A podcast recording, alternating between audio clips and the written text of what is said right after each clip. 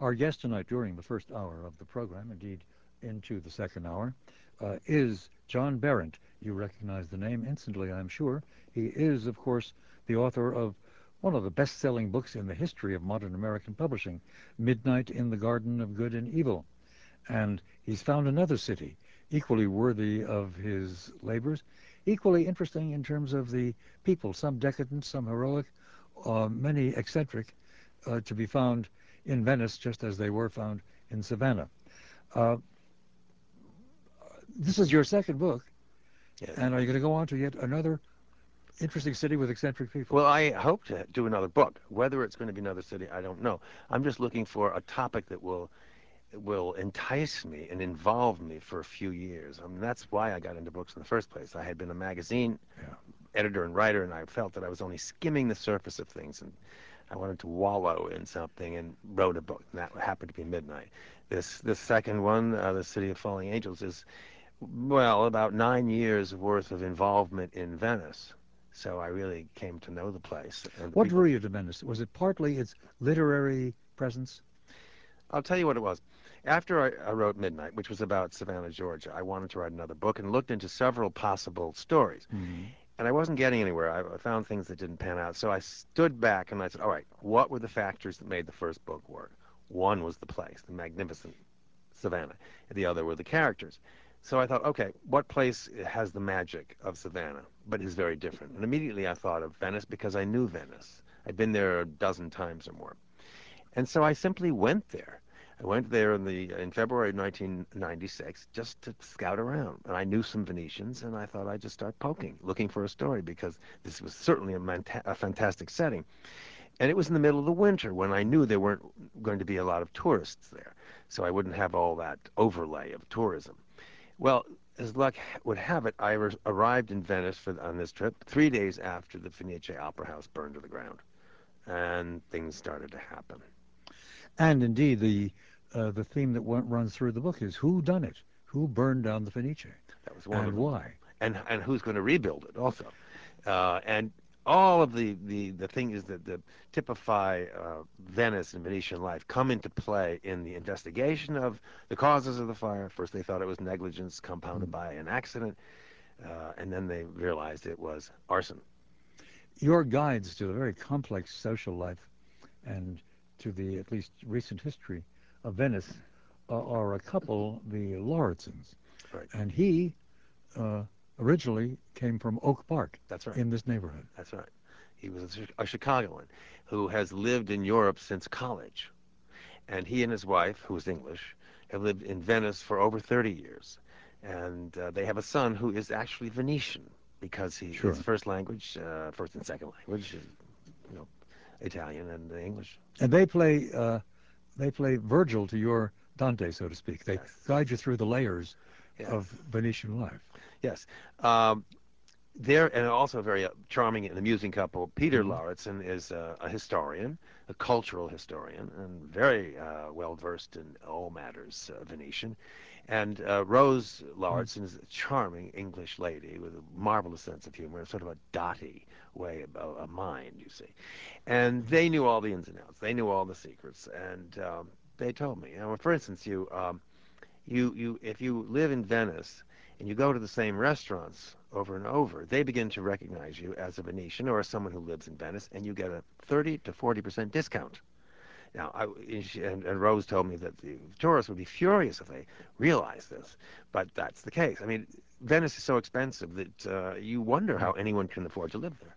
You, uh, you've just caused me to free associate in a direction you wouldn't have expected. But only last night we had uh, Tony, uh, what's his name, Bourdain, uh, the chef who's written a number of books uh, about dining around the world and so on. And um, we were, which leads me to ask you what uh, is, he doesn't write anything about Venetian food, though he's been touring the world and uh, sampling restaurants all over the world for his television program. Is there a Venetian cuisine? Yes, and it's mostly seafood. That makes Uh, sense. And uh, but it's also not uh, the most popular of the of the Italian cuisines. Mhm. And I would say Venice is really not known for its food.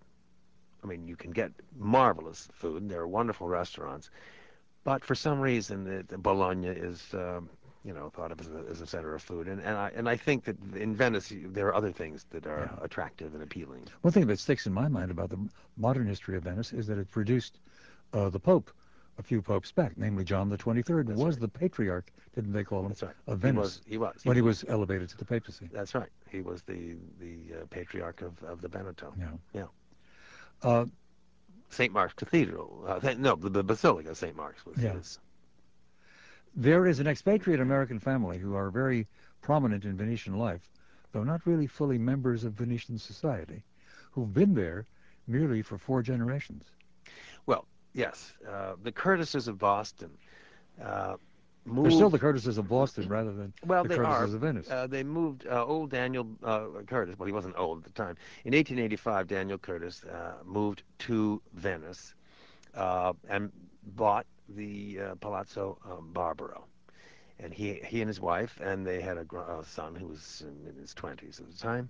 And uh, among the guests who came to visit them at the Palazzo Barbaro were Henry James, Edith Wharton, uh, John Singer Sargent, uh, Robert Browning, a variety of, of really top-notch cultural figures in the uh, uh, ni- late eight, uh, 19th century. And uh, so the Palazzo Barbaro became uh, the most important American outpost, cultural outpost in Italy, in all of Italy.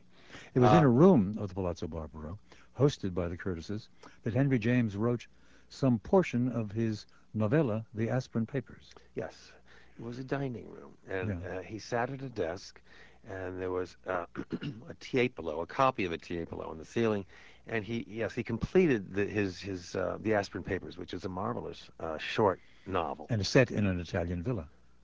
In fact, he, well, it was set in actually in Venice. it's, he sets it in Venice, though it's based upon something he encountered in Florence, I think.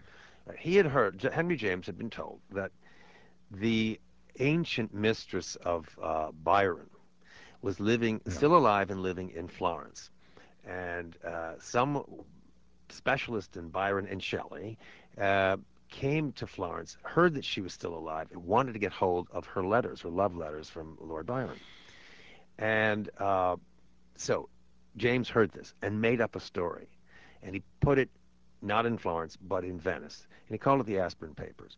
And uh, instead of Byron being the, um, the the long dead poet, it was uh, Henry Aspern, a fictional poet, and his mistress was still alive in Venice in the short story or in the novella, and her papers are the subject of the uh, the story. And uh, a She's a very old lady living with her, her niece, her niece.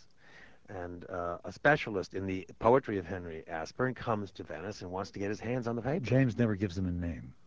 That's right. He's just, Uh, He's a, yes, the narrator. he's the first person narrator. Yeah. And he has his sights on the on the papers, and so he, under false pretenses, he rents a room in the little broken down palace that this old lady and her niece live in, and he says he wants he, he loves flowers. He wants to make their weed choked garden bloom again, and he does, and all of that, but he really wants to get his hands on the papers. And uh, well, to make a long story short, the old lady dies in her 90s, whatever. So he says to the um, to the young uh, niece, not young, she's in her 50s, I think. He, says, "Uh, "Listen, I got to tell you the truth. I am a specialist, and I, I really must have the papers, the, the letters from the poet to your your aunt." And the woman says, um, the niece says, "Well, if you can have them if you marry me." Well, the man becomes completely unhinged, leaves the house. He can't, this is a horrible idea. he walks up and down in the Lido all day, comes back at night, and he thinks, well, it's worth it. What I mean, I really must have those letters. So in the morning, he goes to see her in her study, in her in her in her parlor. I mean, and he says, "I've changed my mind. I will marry you for the papers." And she said, "Well, it's too late. I've done the great thing. I've Yeah. burned them, every one The of them." great thing. The great he thing. does call it that. Um, Yep. He speaks of his death, Henry James does, as um, The distinguished thing. the distinguished thing. Yeah. Yeah. In fact, I I thought for a while he had said it, the great thing, but no, no, I looked it up. It is the distinguished thing. The, Yeah.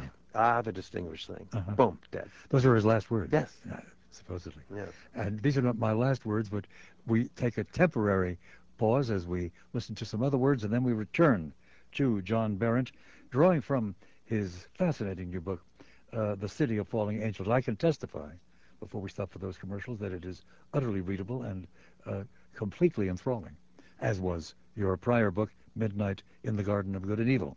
And back to some other characters, including another American lady who lived for a long time, died at the age of 101, just a few days, I think, before you got to Venice. Right. And she also had a connection with a famous poet, right. all to be disclosed as we continue after this. Our guest tonight during the first hour, plus 10 minutes into the second hour, is John Berendt, uh, the former editor of New York Magazine, former columnist for Esquire Magazine, author of the best-selling book of a few years ago, Midnight in the Garden of Good and Evil, and of the new, inevitably best-selling book, as I predict it will be. It must already be up on the New York Times list. This coming Sunday. Uh, the City of Falling Angels. That city is the uh, is Venice, of course. Uh, that other American who lived for so many years in Venice and lived there with her otherwise married uh, companion. Ezra Pound. Was Ezra that companion was Ezra Pound, and the lady is Olga Rudge. Who was she exactly? Olga Rudge was born in Youngstown, Ohio, in I believe 1895. When she was just a few months old, her mother moved to Europe, and she went with her. So uh, she really was American by birth, but mm. not by training. Um, she lived with Ezra Pound in a little cottage in Venice for 50 years. While he was married, spent half his time with his wife and half his time with Olga Rudge. Olga Rudge was a quite a formidable person in her own right, a, a musicologist. She was a concert violinist. She unearthed many of the Vivaldi concerti that uh, had, had, not been heard before. Mm-hmm uh, or at least hadn't been heard for 300 years. She found them and resurrected them, transcribed them, and uh, in other words, Vivaldi was Venetian. Was Venetian himself. Yes, yes. He was the music master at sort of a girls' school in Venice. Yes, but also the, a church. Uh, it escapes me the name of it. Right, right near the yeah. uh, the St. Mark's Basin. Um, but the the interesting thing about, for me anyway, the story of Ezra Pound and Olga Rudge was that how the parallel between the two of them and the story we were talking about before the break, the Aspern Papers. There you had an old lady who was uh, the former mistress of a long dead American poet named Henry Aspern. It was the fictional. And, and she lived in Venice, and somebody wanted her papers. Okay. Here we have Olga Rudge, the former mistress of, of at that time that I was there, the long dead uh, American poet, Ezra Pound. It should be noted, for some who don't know the history of American poetry, that he was not only in some ways a very significant poet, but he was also a traitor to this country and broadcast for the fascists from Rome during World War II. And when uh, we conquered and we apprehended him, and he was taken to Washington, where instead of putting him on trial, a trial that could have taken his life, in consequence, he was declared insane and thrown into a mental hospital where I think he spent some, how many years was Either it? 11 or 13 years, yeah. one of the two. And St. Elizabeth's. St. Elizabeth's, exactly. And uh, he then was freed and went back to live in uh, Where Venice. he spent the rest of his life, back in that little stone cottage with Olga Rudge. Right. And uh, then he died in 72, 1972, and she went on to live another uh, 24 years. Mm-hmm. And she, but when she was in her 90s, she was um, befriended by a, a young American, uh, Anglo-American couple. He was English, yeah. she was American, and they talked her into signing over her house and five trunks of papers to the old to the Ezra Pound Foundation, which uh, they set up in Ohio the the wife of this couple would How did they justify setting it up in Ohio? I know I have no idea why it was set up in Ohio, and the uh, their name is Ryland, isn't it? Rylands, yes, so yeah. I can use names. Uh, Philip and Jane Rylands. Jane Rylands uh, being the wife of, of, Philip Rylands, and he was the director of the and is the director of the Peggy Guggenheim Collection in Venice. She uh, taught English classes at the uh, at the uh, air base in Aviano, the American air base outside Venice. At any rate, she more or less is the one who, who spearheaded this, formed the Ezra Pound Foundation in Ohio, where she, Mrs. Rylands, Jane Rylands, was born and came from. Uh, there were three officers of the Ezra Pound Foundation. Olga Rudge was to be the president, but she's in her 90s, mind you. Jane Rylands, the vice president, and a lawyer in Cleveland, the the secretary. Of those three, any two could outrule, uh, overrule the third, which meant that uh, the two, Jane Rylands and the mm-hmm. lawyer, her friend in, in Ohio, could uh, overrule anything that Olga Rudge wanted to do. Olga Rudge signed over her house for, gave it for nothing to this foundation, tax exempt foundation, and sold her papers, five trunks of valuable papers for $7,000 certain individual papers within that cache would have been worth 7000 in their own rights. Sure. This was all done without the knowledge of Ezra Pound and Olga Rudge's daughter, Mary de Rachewiltz. Uh, so here we had the Ezra Pound Foundation being formed, and these two contracts being signed by a woman in her 90s who was rather forgetful, to put it mildly. Was this just kind of ill-advised and poorly formulated, or was this uh, a confidence racket operation worked on uh, a lady in senescent decline? Uh, the Rylands wouldn't talk to me, but it's all very suspicious. And uh, this woman, Olga Rudge, did want to have some kind of foundation set up to perpetuate the memory of Ezra Pound and his work. That is true.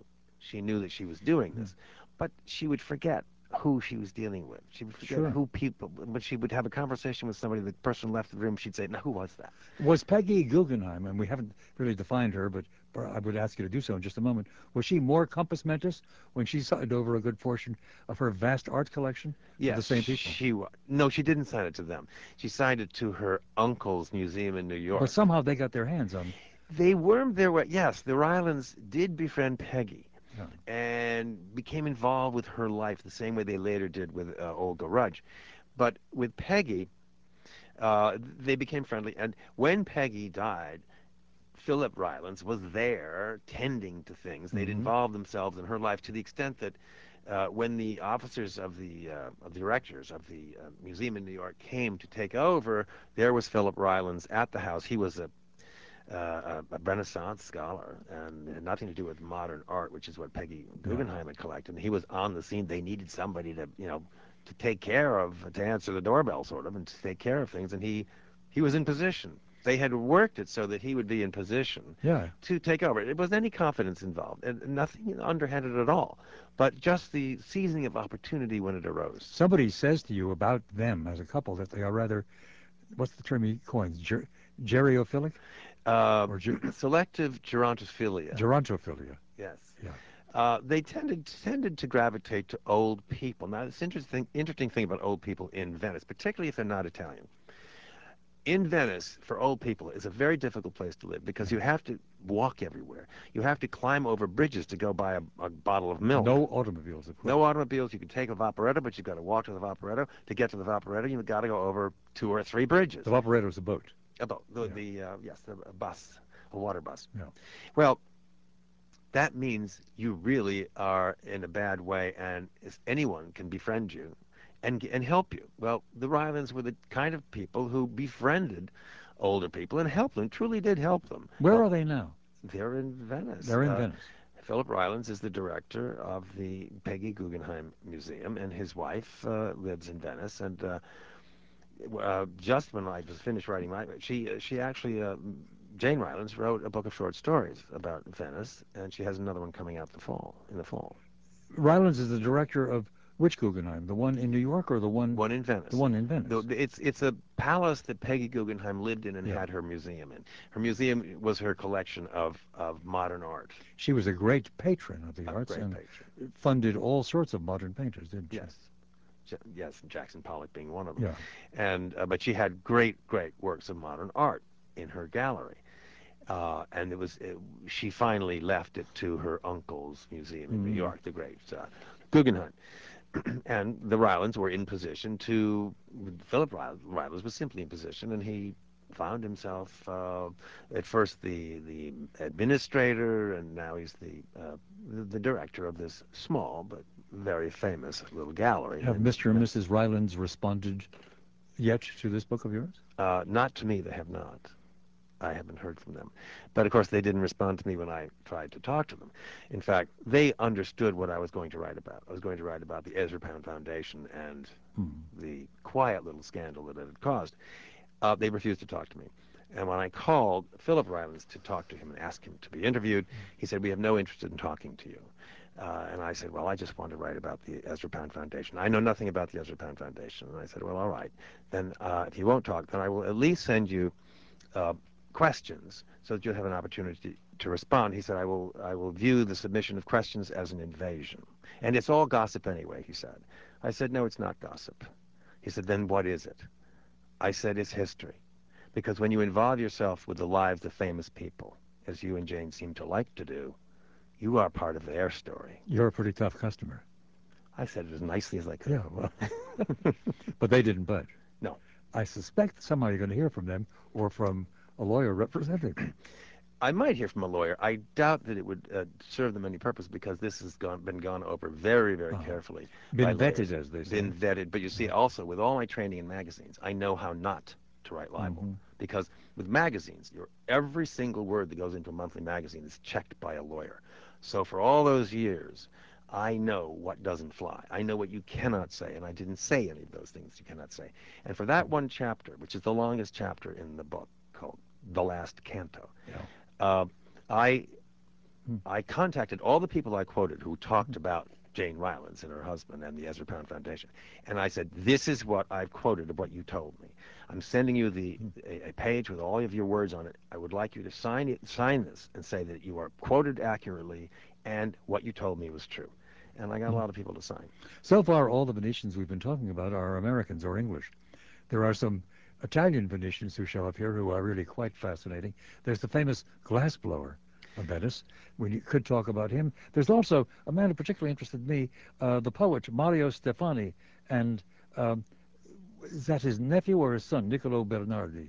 No, that was the man he left his his his, his estate. Yeah. No relation whatsoever. And the, the question all, was, what was the relation? Exactly.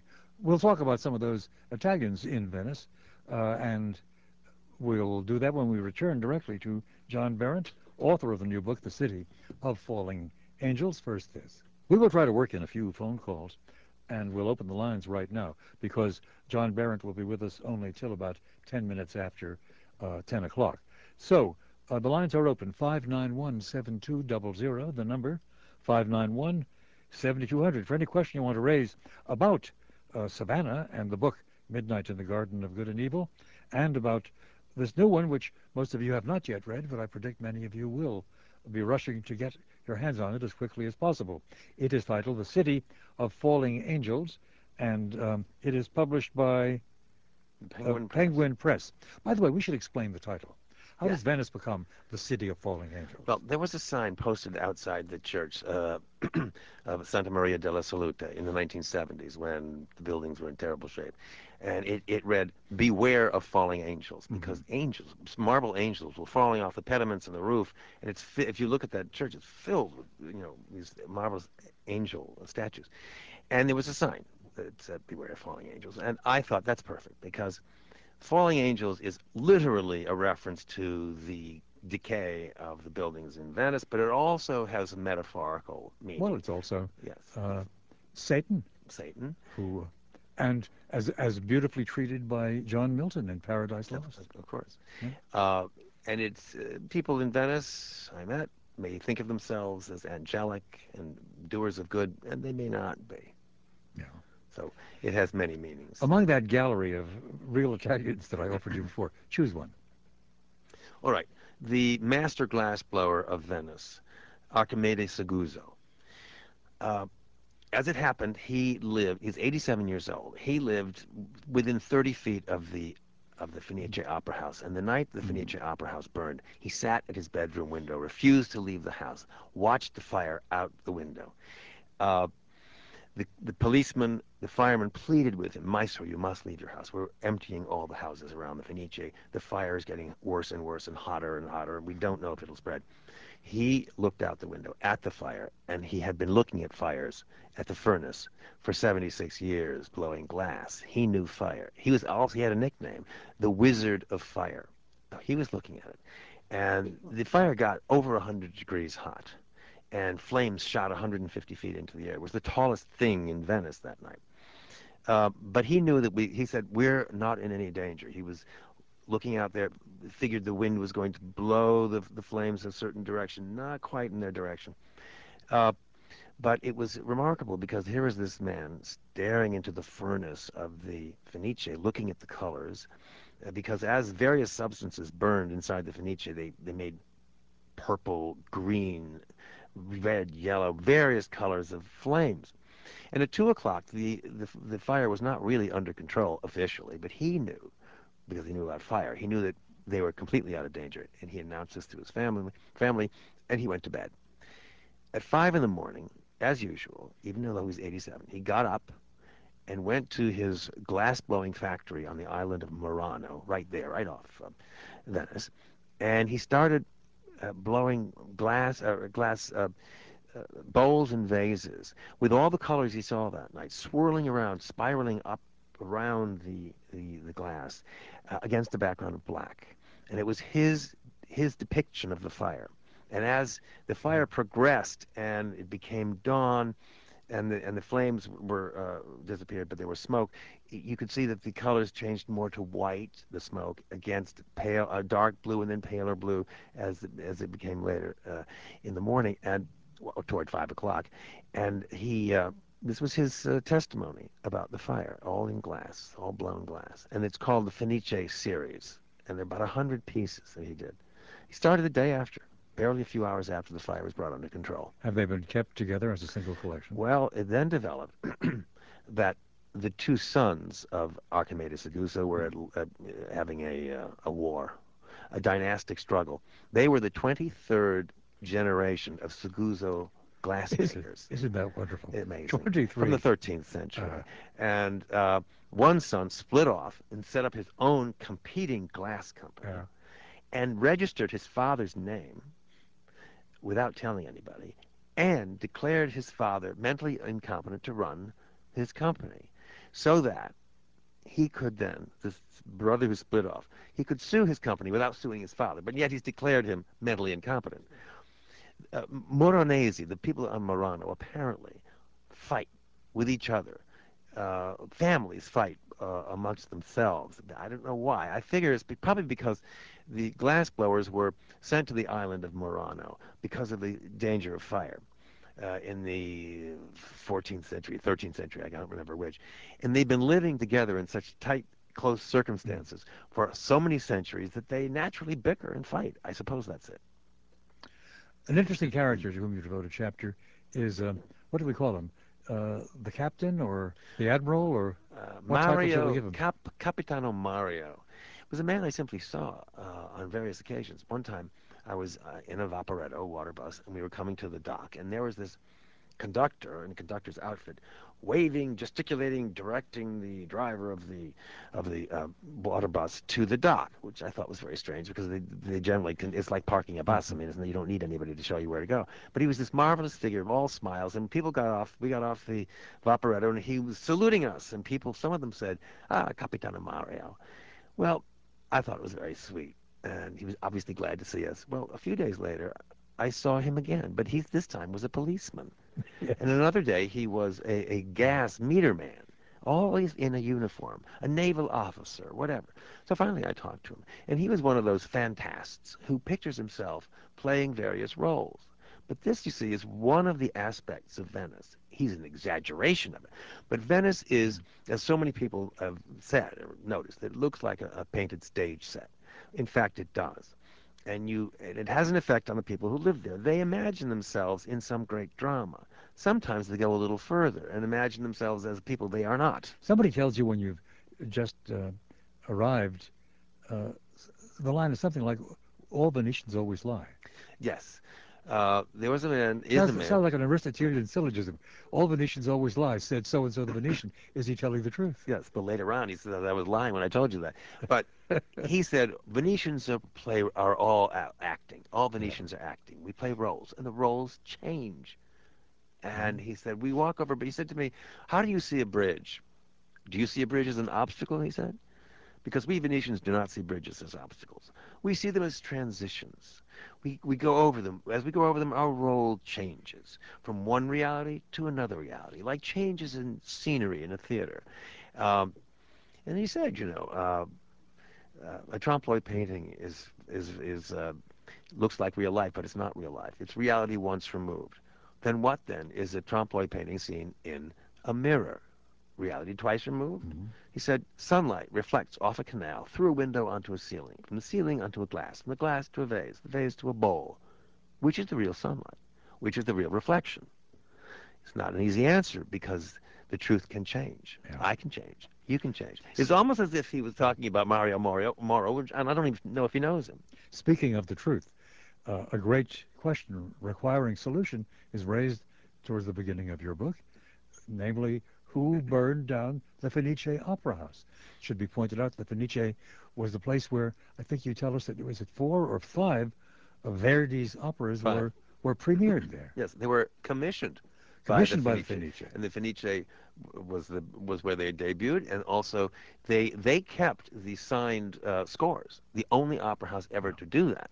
So the basic question uh, is who done it? Yes, and the great thing in Venice is you don't always know. Here's what happened: two young men were convicted of arson. At first, it wasn't certain whether it was uh, arson or neglect and uh, an accident, negligence and an accident, but it was arson, and they were convicted. Mm-hmm. Upon the sentencing, the judge, presiding judge, said, "These two young men were not alone. There were others in the shadows, for whom burning the Fenice meant a lot of money, enough so that it was worth it." And he said, "Gli altri nell'ombra," others in the shadows. He didn't say who they were. I went to see the judge afterwards, and I said, "This is astonishing. I, I've never heard of anything like this. No, no evidence has been offered about someone paying these young men to burn the Fenice." He said, "Yes, I know. We there's no evidence, and the, the prosecutor hasn't been able to get any. But we, uh, I, and the other judges feel that this was probably the case, um, that someone did pay them to do it in order to set up." A, a, a, means for them, whoever paid for it, to make money in rebuilding the Fenice. We don't know who they are, though. I went to see the prosecutor. He felt the same way. He said, We don't have evidence. Furthermore, the one person we think was a link to the money is the father of one of these young men, and he has just died of cancer. So that's the end of that. So the next day I was talking to an artist, a Venetian artist. I said, "How, uh, how you know, disquieting! You, we don't know who, what happened. It was the mystery." And he says, "On the contrary, it's the perfect ending for Venetians. We don't need to know. We don't want to know. You st- it's wonderful. Look what you have. You have a dramatic fire that nearly burned down all of Venice. We lost the wonderful Fenice. It was a tragedy, very emotional. Then you have the unseemly rush to make the money to rebuild it, and you have a, a trial uh, for, of arson for arson, a very dramatic trial, and you have a conviction. Two boys are convicted. One flees. We don't know where he is. One goes to jail. And then we hear that there's a mystery. There are gli altri nell'ombra, other people in the shadows who paid for it. A great mystery. What more can you ask, he said. Venetians love uh. that kind of ending. We can live with it forever because it enables us to make any ending we want, make up any ending And that's want. where the story rests, is it? Yes, that's exactly. Meanwhile, they've rebuilt the, They rebuilt the Fenice, house. yes. And that in itself was a story because that was no simple task. Mm. the first company that was awarded the contract after competitive bidding starts in eight months later. Uh, the losers have gone to court to say it was unfair, it was fraud, it was, and the court says you're right. The winners shouldn't have won. Stop, stop work immediately. And so the winners, who are are eight months into rebuilding the Fenice, have to pull back, and a second group takes over after many delays, of course. And then the second group bogs down. They fall way behind. They become broke. Um, it was, you know, it's almost slapstick. And the, the mayor fires them. So now we've had two starts and we're no go at this point. And two different designs also. I mean, it is a replica of what was there, but nevertheless, the structure is somewhat different. And So the, the, just such a hash, such a mash, mess. So what happens? A third group gets the job. They come in. But this is the group that was renovating the Fenice when it burned. Venice is clearly your sort of town. Oh, I love it. No, I love it. All the craziness. Yeah. Uh, we're going to pause right now and work in a few calls directly after some commercials. 591-7200 is the number. The lines are open at this instant. And there's room on the board if you want to call to raise a question, offer a thought, share a memory of Venice, or for that matter of Savannah, give us a call on 591-7200. Our guest uh, is, and for the next uh, 20 minutes will continue to be, John Berendt, author of Midnight in the Garden of Good and Evil, and now the book that we've been drawing from, The City of Falling Angels, that city, of course, being Venice. 591-7200 is the number. Some lines are taken, some are still available. If you want to join in this conversation, uh, give us a call quickly. And here, I am just now informed, is an old friend of mine who was on this program only last week, Richard Stern. Good evening. Hi, Milt. I was telling John that um, you, uh, since he writes about Olga Rudge and about Ezra Pound, that you actually uh, got to see them and they allowed you into their circle, if only briefly, in Venice. What year was that? Uh, well, I was a Fulbright professor in 62, 63, and I met Pound shortly after his birthday party, and uh, and I used to go to see him once a week. And uh, by that time, I was a close friend of Joan Fitzgerald, whom I think John Berendt knows. Yes. And uh, marvelous uh, sculptress. And uh, I I went back in '65. I I see Olga, and I'm a friend of Mary's, their daughter. So it's uh, it's it's nice hearing them talked about and written about. I wondered if uh, John Berendt knew, say, uh, Ivancich uh, or other people who who knew the Pounds, uh, knew Olga and knew Mary, and if he, I haven't yet read the book. I'm a fan of the Savannah book. My wife's from Savannah. Her living room was furnished by uh, Jim, I think was his Jim name. Williams, but, yeah. but at any rate, uh, at any rate, uh, on the Venice thing, did what, is there an attempt to give a portrait of of the old uh, fellow, and if so, does it derive from people like uh, Gianfranco Ivancich, who who's uh, the brother of the Adriana Right. of Hemingway's novel, and uh, uh, Hemingway's novel Across the River and Into the Trees. yeah, not a very good novel, but Yeah. uh, Gianfranco. But the Italian countess that the older character falls in love with, yeah.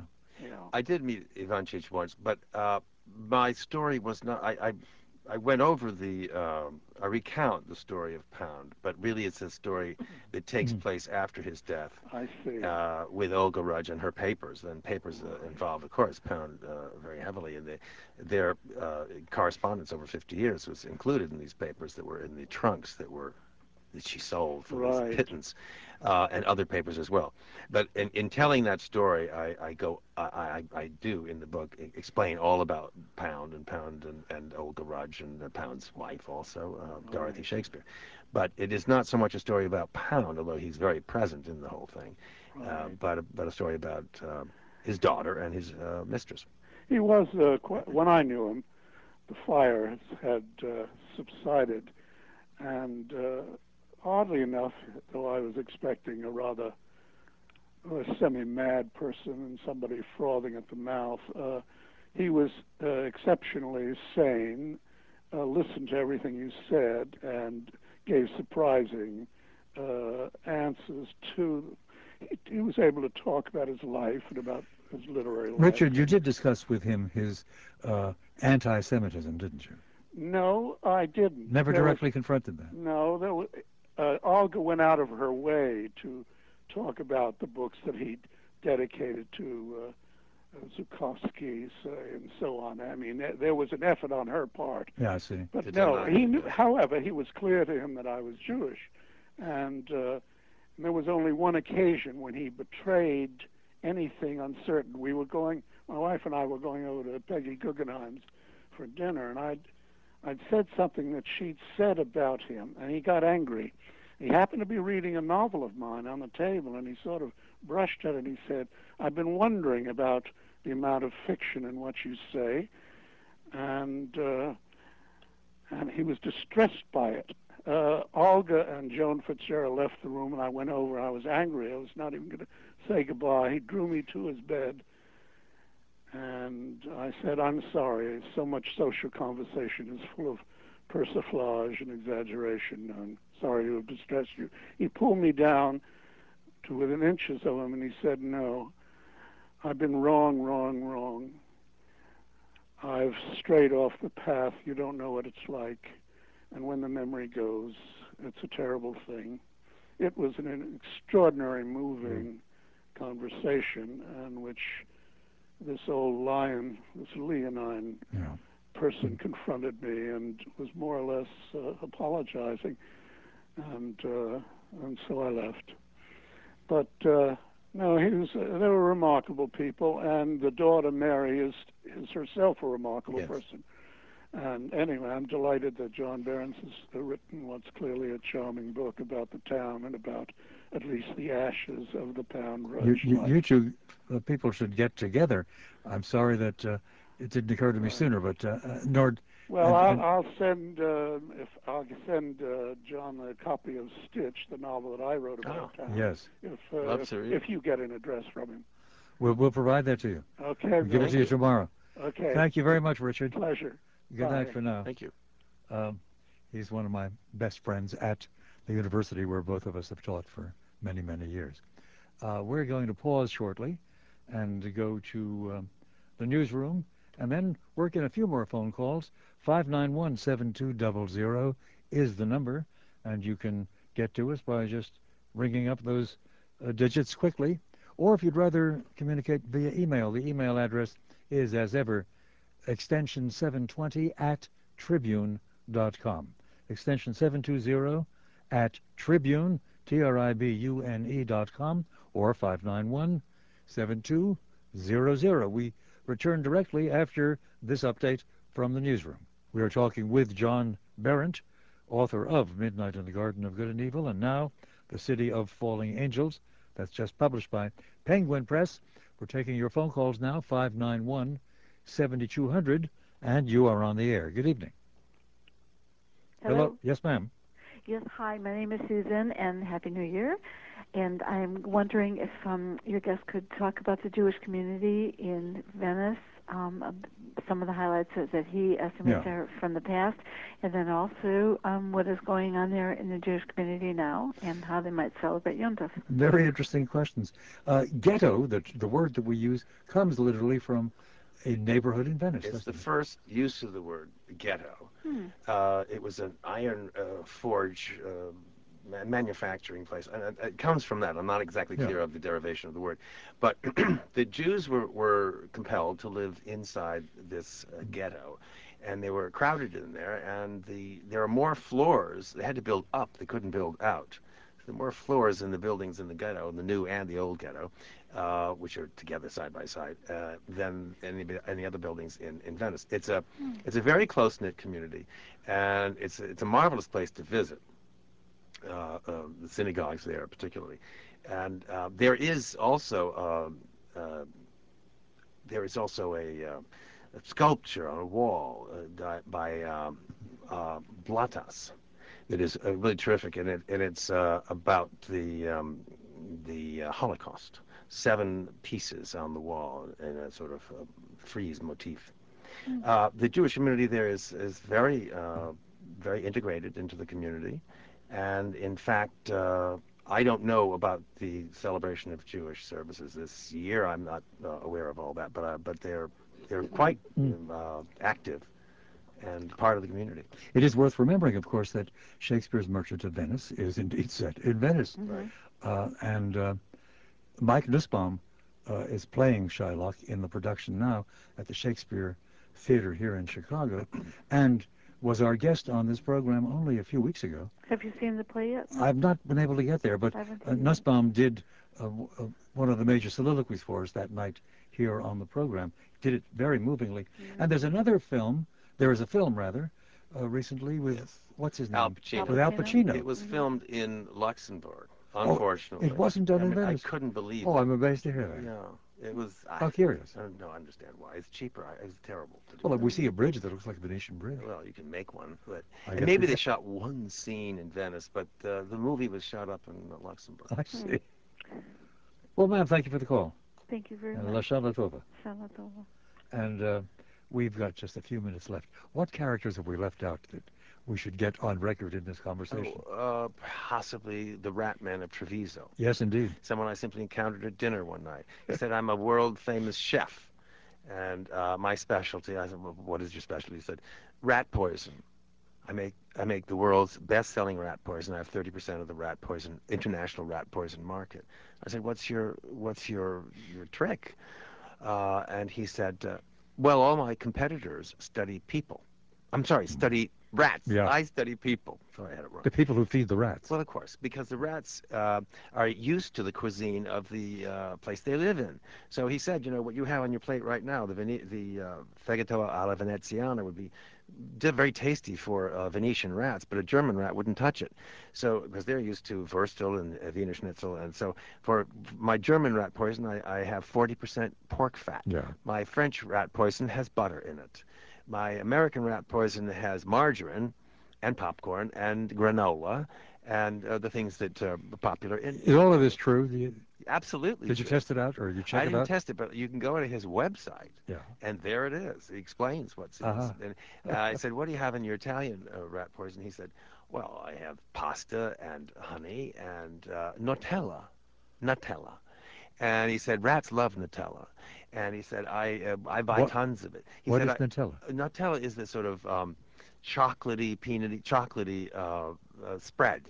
Uh-huh. Very delicious. It's soft. It's people love it. Very sweet. And uh, he said, uh, I sell tons. Of, I buy tons of it. And he said, I offered. Uh, I called the Nutella company, and I said I'd be happy to uh, to uh, give them a, a, a, a boost on television. To you know, uh, and they said, Oh, please don't ever mention it. Don't tell anybody. So, uh, but and, and he said, if when people go on diets, the rats go on diets as well. He said, so I maintain 30 uh, research stations around the world to make sure that my poisons are updated and uh, they're in sync with the latest trends in human dining. So, uh, and he goes on and on. He's fascinating on the subject of rats. Well, Venice afforded you a great gallery of eccentrics, or at least of unusual people, to say the least. Yes, yes. Yeah. There was a man, for instance, uh, one of the Curtis family, who owned the, the Palazzo Barbaro for uh, over 100 years, and he's a member of the fourth generation. He has a huge um, apartment in the Barbaro, and he invited me to come for a liftoff. I didn't know what he was talking about. Well, his his apartment was uh, not decorated at all. It was all painted white, and the only illumination were bulbs, those cobalt blue bulbs you see on the uh, along uh, airport runways. And what he meant by liftoff was we sat there on the floor. There was very little furniture. This huge apartment in the Palazzo on the Grand Canal. But anyway, he had a boom box, and he said, "We we can you can have your choice. We listen to Apollo five, six, seven, ten, twelve, whatever you like." Well, we listened to Apollo 15. It was the blast off and the landing on the moon, and, and the palace shook when he uh, when the when the rockets took off, and uh, this was all very confusing. But this was uh, his his act. Was it his act, or did he have a real uh, eschatological conviction that somehow Uh, this is the way the world was going to end? No, he he was in t- touch with the planet Mars. He wanted to send all of the nuclear codes uh, Mhm. to the planet Mars so that no one could use them and blow up the world. And uh, he's dedicated to this. He's very serious about it. And and I've written about this in my in the book. And uh, I got a letter from him the other day thanking me for for telling it the way it was. And uh, you know, but this is part of the of the the the act that goes on and on, the roles people play. We've been told uh, uh, stories warning about this for years that Venice is in real ecological trouble, that it may be sinking into the lagoons, uh, that uh, it faces yet other problems concerning the general decay and dissolution of its structures. The main problem really is that the the uh, the sea level is rising. Mhm. Venice has stopped sinking pretty much because it, they were pulling, they were pumping water out from under it for drinking purposes, and they realized they were sucking uh, Venice into the muck. So they pumped the water back in under it, and it brought it back up about an inch. They they pulled it down about 10 inches. Now, however, what's happening is the sea level is rising. So what they're doing in Venice is raising the level of the ground. Uh, by a few inches, by five inches right now, but they've been doing this for centuries. How do you do that? you simply uh, build some more. You put lay a lever level of brick or whatever, Mhm. or marble on top of what's there. They really do it along the canals, uh, raise the level of the edges of the canals. It's like is- building levees. Yes, miles and well, but you can't tell. It's just so slightly raised. Uh, but they've been doing this in Venice for centuries. You dig down in, in uh, Piazza San Marco, uh, in St. Mark's Place Square, and you see levels of pavement going down, down, down six feet. So you know, 1,500 years ago, the the uh, ground level was well below what it is now. But as the oceans ri- rose and the, the city sank a bit with subsidence, uh, they had to build up the, the, the, the sidewalks and the and the um, you know, the squares. We get predictions that real global warming may inundate New York with the melting of the ice caps. Uh, water levels may rise so that Manhattan will be below sea level. Only parts of it. That would certainly be a problem for Venice. Oh? Venice would be gone by then. But if they build the, the dikes uh, that they are planning to build, maybe that would uh, solve the matter. Uh, but there are complications involving that as well. And what they do best in Venice is argue. They've been arguing about this, this plan to build the movable dikes for a, a 25 years. Been on the drawing boards for all that time. And there are arguments for it, against it, but the arguments are the main thing right now. I thought Venice was a little bit larger than I learned it is from you. You say that the population is just about 70,000. It's it's now 63. That's a that's one neighborhood of Chicago, a large one. But also, it's smaller than you think it is. It's really not much bigger than Central Park. When you Mhm. think of the parts of it that you go into, uh, the whole thing is is not much bigger than twice the size of Central Park, which is not big at all. So even though you get lost constantly in Venice because the, all the streets wind around and there's dead ends and you don't know where you are, but that's part of the thrill of being in Venice, getting lost. You should never worry about it. John, I thank you for joining us tonight. It's been, to me, uh, utterly fascinating uh, conversation, as the book indeed fascinates me. I'm about two thirds of the way through it. I may well finish it tonight. That book is The City of Falling Angels by John Berendt, published by uh, the Penguin Press